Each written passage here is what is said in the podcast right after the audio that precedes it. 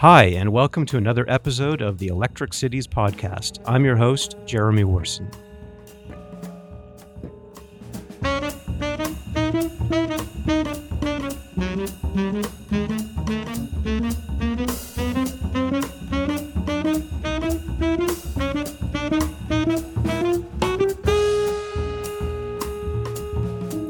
Today, we're going to talk about Toronto's Rogers Centre, an architectural and engineering marvel, which, upon its opening in 1989, was hailed as the eighth wonder of the world due to its incredible retractable roof.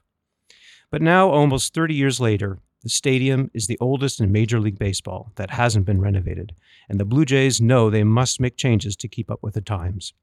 To talk about the stadium and their vision for the future, I'm joined by Andrew Miller, the Blue Jays Executive Vice President of Business Operations. Andrew, thanks so much for taking the time to speak with me today. Thank you, Jeremy. It's great to be with you. So, before we begin, I've got to say you've got a really cool job.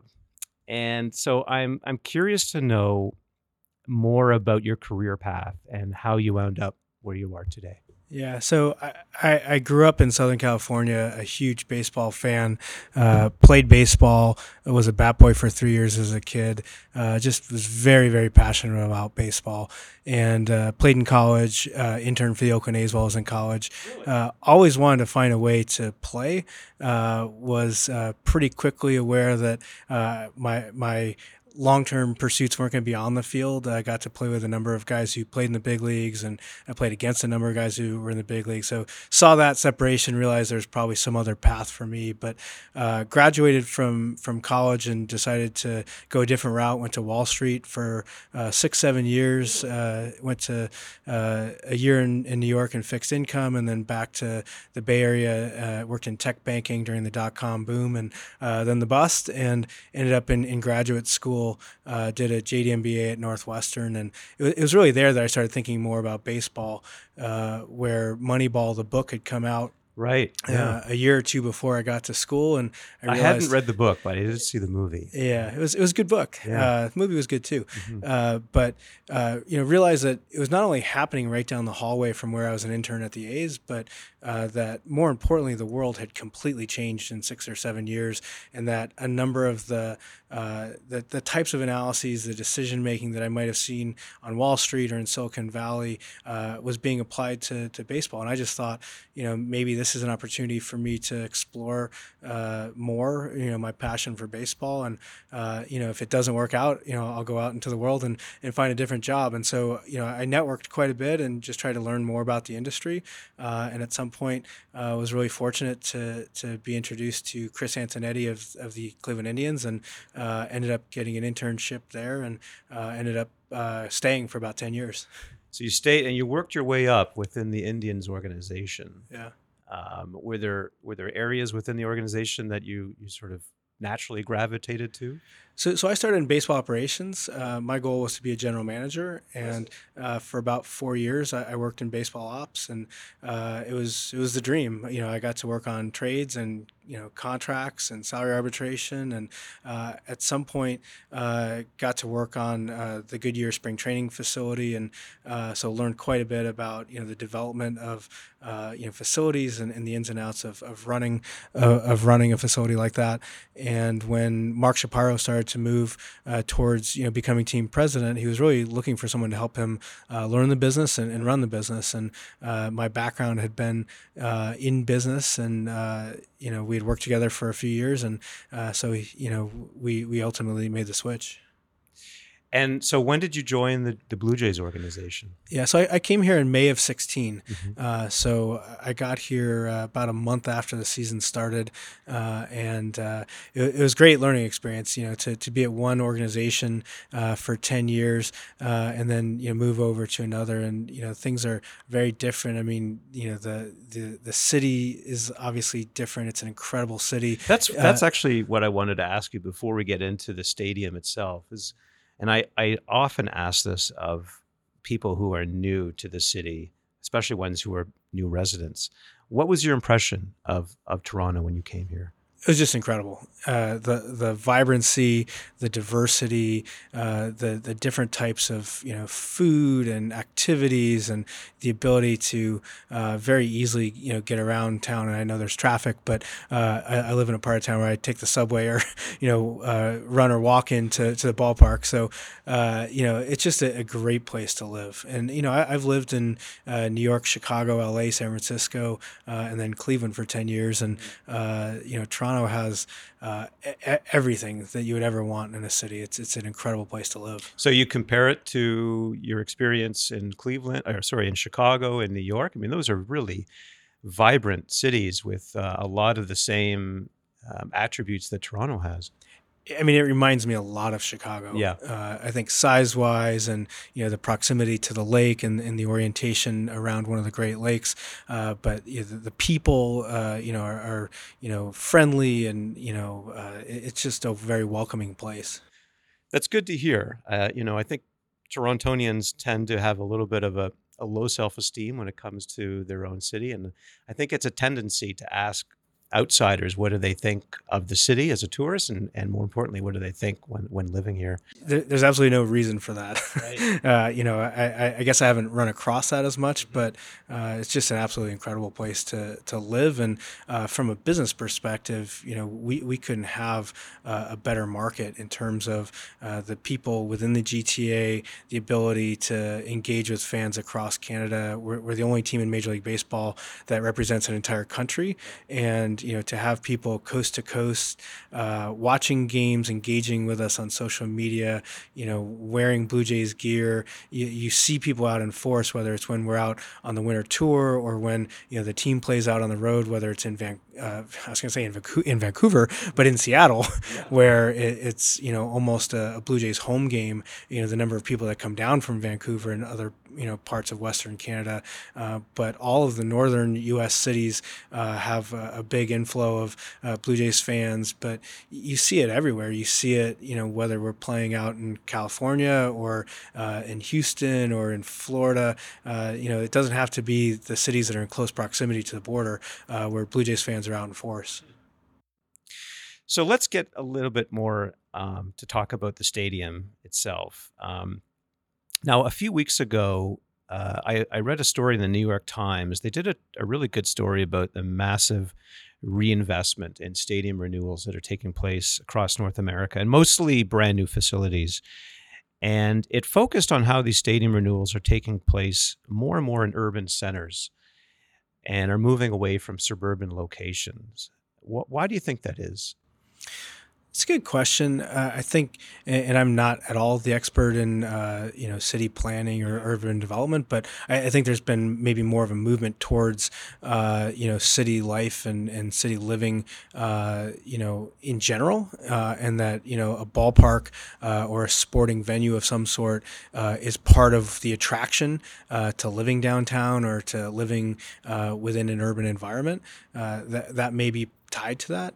Uh, you know, really the the last generation of ballparks, you know, uh, the the ones that were built in the 60s and 70s and uh, torn down and replaced in the 90s and 2000s, they had a life cycle of about 30 years, uh, and they were more suburban, uh, and you know, some of them got replaced on site, and others got replaced in more urban environments.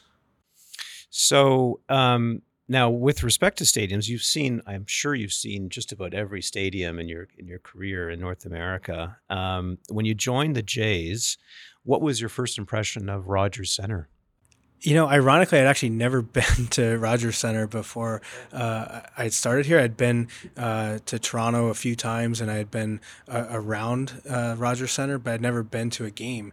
And so my, my first experience within Rogers Center uh, was my first day of work, and it was a, a midweek, uh, you know, May game against Tampa, and uh, you know, we had probably twenty five thousand or so fans here, and you know, people were saying this is going to be the smallest crowd we have all year, and that in itself was was a bit shocking to me, and then the the sorry, what was the shocking part? Uh, well, that twenty five thousand would be the low point, uh, you know, because major league average attendance is roughly thirty thousand. Okay. So if the lowest game all year is twenty five thousand, We're doing okay. you're doing okay. You know, that year we led the American League in attendance, so we, we did do okay. Um, but standing out on the field before the game during batting practice and just taking it in uh, and seeing the roof and seeing the hotel and just the, the magnitude of the building itself. Uh, you know, I've been in baseball for 10 years. I've been, as you said, I've been to a number of stadiums, uh, almost all of them. Um, I was sort of in awe, sort of like a little kid, you know, uh, just not really being able to to process that. So were you you were in awe of the scale uh, of the of the roof, of the size of the stadium? just in being in the in the on on the field, and uh, that that was sort of a different sensation for me. It had been a long time, you know, since I felt that way. And then uh, I think the thing that really hit home, uh, even beyond that, on my first game here was, uh, you know, around the sixth or seventh inning, we you know got a hit, you know, knocked in a run, and the noise from that crowd sort of took me aback. Uh, and you know, there's something about uh, being in an enclosed environment, you know, with the roof closed, you know, that that night. Uh, just the noise is is deafening, even without uh, a full house. And there are no other. There are other stadiums that are enclosed, There are, right? And Yeah. Do they not have the same effect? Yeah, I just don't have as much experience, you know, attending games at, at those, you know, stadiums. But you know, having a roof, you know, changes the acoustics and uh, would presumably create some noise. But it just, it was just sort of surprising to me. So, what were some of the things in Rogers Center that I guess when you first arrived, your first impression that you considered to be out of date? Yeah, so it's a good question. You, you know, you mentioned, uh, you know, earlier that it's the oldest uh, ballpark that hasn't been renovated, and w- when you look at baseball, you know, th- there's sort of a, a new retro uh, era of ballparks built. Uh, you know, mostly starting with Camden Yards in the early '90s, uh, and since That's that, the one in Baltimore, right? In Yeah, Baltimore. Yeah, okay. And you know since that time uh, there's been a number of new ballparks uh, come online in any number of cities. And you know there's a handful of ballparks that are older than rogers center uh, you know a couple of historic buildings like wrigley field or fenway park or dodger stadium. Each of those have had uh, quite a bit of renovation work. The the cubs are at wrigley field are in the middle of a, a six year renovation project. Uh, fenway park in boston went through roughly 10 years of renovations and 10 uh, years in- yeah, in the in the early to mid two thousands. Wow. Uh, so you know those those ballparks have all had a lot of work. Kansas City, which uh, you know came online in the early seventies, uh, had two hundred fifty million dollars put into it in two thousand nine. So a lot of work has gone into uh, ballparks that are actually you know were constructed before Rogers Center. Uh, So, what kind of just generally, what kind of work did they did they put into these older stadiums like Wrigley and, and Fenway? Yeah, so Wrigley's in the middle of it right now. Uh, they put in uh, two new scoreboards. They, you know, still had the original uh, historic, uh, you know, hand-operated scoreboard. They put in two video boards. Uh, they built an entire uh, office building complex. They built a new clubhouse for the players underneath the stadium itself. Right now, they're putting in a home plate club, you know, premium area below the seating bowl. Uh, they're going to be redoing the suites at some point. So it, it really does, you know, depend on sort of what the, the needs are. When, when you look at ballparks, the the trends uh, have changed. I mean, frankly, the world has completely changed since 1989. And and you know, you're right. The, this building was state of the art. You know, sort of the eighth wonder of the world. You know, the retractable roof and a, a number of other features that people had just never seen before. Right. You know, it, it The was a- hotel with the- yeah, hotel embedded in it. Uh, I mean, it was it was an architectural marvel, uh, and so you know th- that like not taking anything away from that at all. But it's been almost thirty years, and the way society operates, the way people uh, engage with each other, the way they use uh, entertainment. You know, venues, the way they use media uh, has completely changed, and it's changed the expectation. You know, the the way that a ballpark was designed uh, in the 60s, 70s, 80s, the idea was you get a blue seat and your experience is different based on you know where your blue seat is located proximity to home plate and you know the proximity to the field whether it's in the 100 level or the 500 level uh, or maybe you'll have a suite if you're you know with a, a corporation or something like that. Uh, that expectation is no longer uh, you know the way fans enjoy a ball game. And there there's clearly a segment of fans a big segment of fans that wants to sit you know and watch the game but there's also a number of other segments of fans that uh, you know want other things, and and so we've had to look at uh, what our fan segments are, uh, how people are using the ballpark, and what they want out of the experience, and, and that may differ. It may differ, you know, who you're with, whether you're with corporate clients or your you know your family members, and uh, you know we have to to cater to that. And you know that's led to a number of different uh, you know trends including you know connections connections between uh, outside the ballpark the city itself and the ballpark mm-hmm areas within the ballpark and, and the field, uh, more social spaces, more targeted areas, whether they're uh, children's zones or high end restaurants or uh, bars, you know, things that are, are more unique areas that uh, different segments of fans uh, will be attracted to. Um, you know, fewer uh, fixed seats and more flex seating areas or standing room areas, things where people can actually you know socialize with the people that they came to the game with instead of sitting in a row of seats and, and maybe only speaking to the people directly next to them. Uh, a very different food and beverage experience. Um, hot dogs and uh, beer or, or sodas, uh, you know, peanuts, cracker jacks, you know, that that's sort of what baseball is known for traditionally. And there's still, you know, quite a bit of interest in, in those items, but you know there's a lot more local food a lot more variety of food uh, potentially depending on uh, who you're with or what type of experience you're looking for more high-end food. And so we need to have a, a differentiated food experience uh, for different types of fans. So was this an idea that um, was cultivated when you arrived at the Jays, recognizing some of the inadequacies of Rogers Center, or was this something that was recognized in the years prior to your arrival that something needed to be done and it's just going to take time to to kind of hone in on that vision some combination of that. So we we worked on the renovation of Progressive Field in Cleveland uh, for about six years. Uh, we started uh, with a master planning process, uh, trying to think through what's uh, you know what's the ballpark of the future and what are those trends and how should we be thinking about uh, what it would look like. Uh, we toured probably two dozen facilities, uh, ballparks, arenas, football stadiums, uh, performance arts centers, trying to understand you know how are spaces used and how would fans you know really want to engage with different areas of the ballpark. and then we went through the renovation process in 2000. it opened happened in 2015 and 2016 uh, were phase one and two. And you know really trying to incorporate a lot of those themes. So you know it's not uh, necessarily unique uh, to you know research we've done. You know these are uh, talking to some of the top sports architects and designers uh, in the world that have built a number of these venues and and seeing how different teams operate uh, and and what they want to include in, in their venues uh, trying to understand how that might adapt to you know first Cleveland and, and then here. And uh, you know Toronto's a very different market. So you know the idea is not to take uh, the same playbook and rerun it here the idea was to try and understand what's unique to uh, the Toronto market uh, and the GTA and, and to our fans, uh, and how are they going to want to interact with this venue, which is a very different and unique venue. So how how is the Toronto market unique or different than the Cleveland market that you you came from? Yeah, it, it's I mean, so one of them is just sheer size.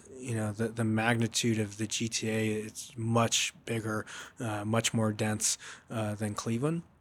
Uh, you know, when we've done uh, our research on on fans, uh, you know, we skew younger uh, than most other uh, teams in Major League Baseball, not just Cleveland.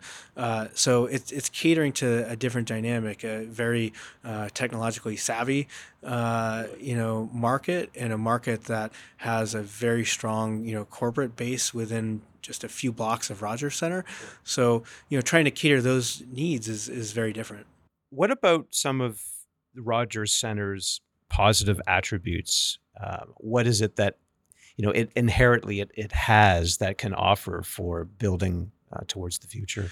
Yeah, I mean, it has you know the the history and the fabric of forty plus years of incredible memories that uh, people have have created here.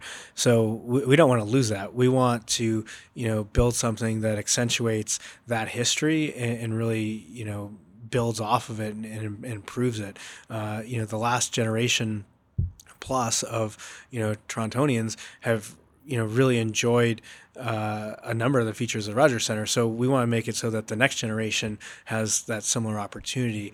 And you know, when you look at you know that type of setting, I mean, this building was really built for a, as a multi-purpose stadium, and the Blue Jays were a tenant. Um, the Argos were a tenant for a number of years uh, until you know recent years. Uh, the Raptors were a tenant for a few years. Uh, there was a very different landscape for concerts and, and other events. Uh, you know, the Air Canada Center didn't exist. You know, some of the other concert venues around town didn't exist. Um, you know, the convention center didn't really exist. So you know, this building was a very different. Uh, you know different center uh, 30 years ago uh, than really the, the purpose it serves today. And, and at this point, uh, you know, the, the Blue Jays are, are really the, the primary uh, attraction. And we play 81 baseball games here. And, you know, the, some of the things that made it multi purpose uh, you know, don't make it as inviting for baseball specific. So what we really hope to do is convert this from a stadium into a ballpark, and that can mean a lot of different things. But you know, ballparks are are known for you know more intimacy and more history and heritage. Uh, you know, when this building was was constructed, uh, when it opened in 1989 the Blue Jays only had 12 years of history. Mm-hmm. And, you know, there were some good teams and some history created in, in the 80s, you know, uh, with, with the Blue Jays, but it was only 12 years right? And now that you look at the rich history of 40 plus years of Blue Jays baseball, there's a very different, you know, opportunity to really bring that history to life. Mm-hmm. And when you have a multi-use venue where the Blue Jays are just one tenant, there really wasn't, you know, an opportunity yeah. to, you know, make it, you know, really kind of call to life what makes Blue Jays baseball great, what makes baseball history here in Toronto great, uh, and we have that opportunity now. So where are you then with the vision for the stadium? It sounds like the main goal is to greatly enhance the fan experience, to draw from that rich history, to to really be up with the times. Um, I think you know. I'm sure the listeners are going to want to know what what's the game plan. Where where where, where do you sit in, in terms of your your vision, your timeline? Yeah, so we've gone through a master planning process here. Uh, we engaged with architects and, and designers and uh, construction firms, engineers, uh, and so we, we, have some conceptual, uh, you know, ideas. Uh, and you know we've uh, we've been working internally to figure out sort of what's the best approach to proceeding with that. What's the right phasing? what's the right timing to start? Okay. So nothing more to reveal at this point. Yes. stay uh, tuned. Stay tuned. well, that's great. I think um, you know certainly I. Uh, Blue Jays fans and just Torontonians in general would be um, anxiously waiting the next release of of uh, proposed vision uh, for the stadium uh, to represent exactly the the the um, the goal for for enriching that fan experience. Um, now, the other thing that interests me is the connectivity between the stadium and the surrounding area. Now, I know the Jays recently endorsed the city's bold proposal for the rail deck park. And in fact, I think you guys uh, even suggested maybe extending it all the way to John Street. Um, so, how do you see that contributing to the fan experience? Yeah, I mean, the truth is that the fan experience starts well before they enter the gates of Rogers Center. Uh, whether they're getting in their car or getting onto a, a, train or walking from their office, the starting point of that journey uh, begins well before, and the excitement and the buildup uh, and all of the atmosphere uh, extends well beyond the four walls of this building. And, and, you know, you talked earlier about you know sort of the urbanization of ballparks. a lot of those uh, ballparks have you know either incorporated some sort of ballpark village or just the surrounding neighborhoods you know wrigleyville as an example in, in chicago or you know the fenway area where you really do have this atmosphere around a ballpark that enriches the fan experience well before and well after a game. Uh, and so we think about it much more about the the entire fan experience end to end. You know, where are they starting? How are they getting here? Uh, what are the things along the way that they do to make that a special experience? And then what part of uh, that experience occurs within the walls of Rogers Center. And our goal is to enhance that experience. And so if we can do it in, in the surrounding area or, you know, the, the journey into the ballpark, uh, we want to do that. So do you see yourselves getting a little bit more involved with the city's plans for Rail Deck Park and how you know they're right now they're they're they're uh, investing a fair bit to um, further study the engineering behind the rail deck park. And I think it'll take another year before it's done. But how do you see yourselves getting involved in, in that process? Yeah, the, rail deck park itself is a pretty exciting opportunity. And it, obviously, it, it goes directly outside of Rogers Center. And uh, as you mentioned, you know, our our hope is that it would extend to John Street to the bridge, so that uh, there would be a parkway directly outside of Rogers Center, uh, which would completely change the experience for fans coming and going uh, from games. So, you know, beyond that, we, we've had some conversations with the city. We don't really have much more formal involvement, but we like the concept. Uh, we would love for uh, fans and, and, you know, people living and, and working downtown to have a, a green space uh, in this area. We think would really enhance the neighborhood. Okay, um, I was going to try to probe for more details about the stadium, but uh, I sense the reluctance, and that's that's quite obviously that's quite fair. Um, but let me just end by asking whether there are any changes that fans can expect for this upcoming season to the stadium. There's some. Uh, so we we announced earlier uh, in the off season that we're extending the netting uh, above the dugouts, uh, so the the backstop netting, so to speak. Uh, so again, looking at ways to uh, enhance the fan experience, and you know, safety of fans is obviously an important issue for us and for fans, and so we want to make sure that we're providing that type of environment. So you know, we announced that we're we're putting netting above the dugouts. there's some smaller changes. You know we're looking at uh, you know more event driven and, and kind of activity driven changes. Probably nothing uh, as big structural, uh, but more what, what the experience is like for fans during games. Actually, when you mentioned one last question, yeah, you, you mentioned the dugout, and that got me thinking about the players themselves. And we talked about the fan experience, but what about the players' experience as it relates to new stadium design and what it offers? That and that's actually a big part of uh, our plans. Uh, you know, in, in looking at renovations, the the player experience itself has completely changed in the last thirty years.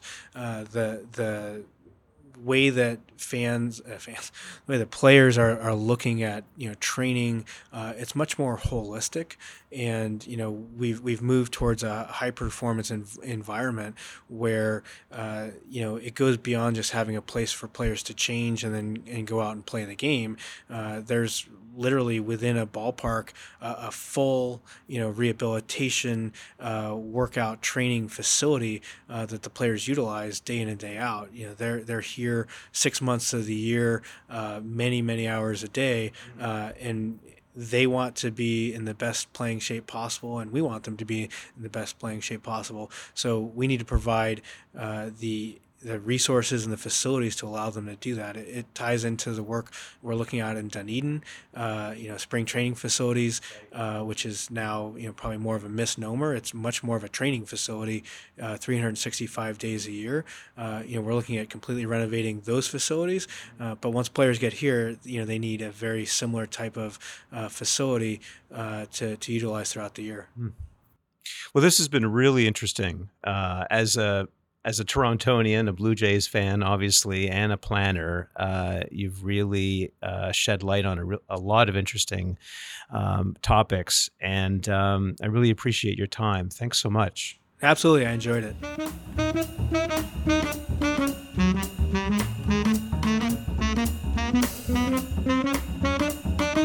it.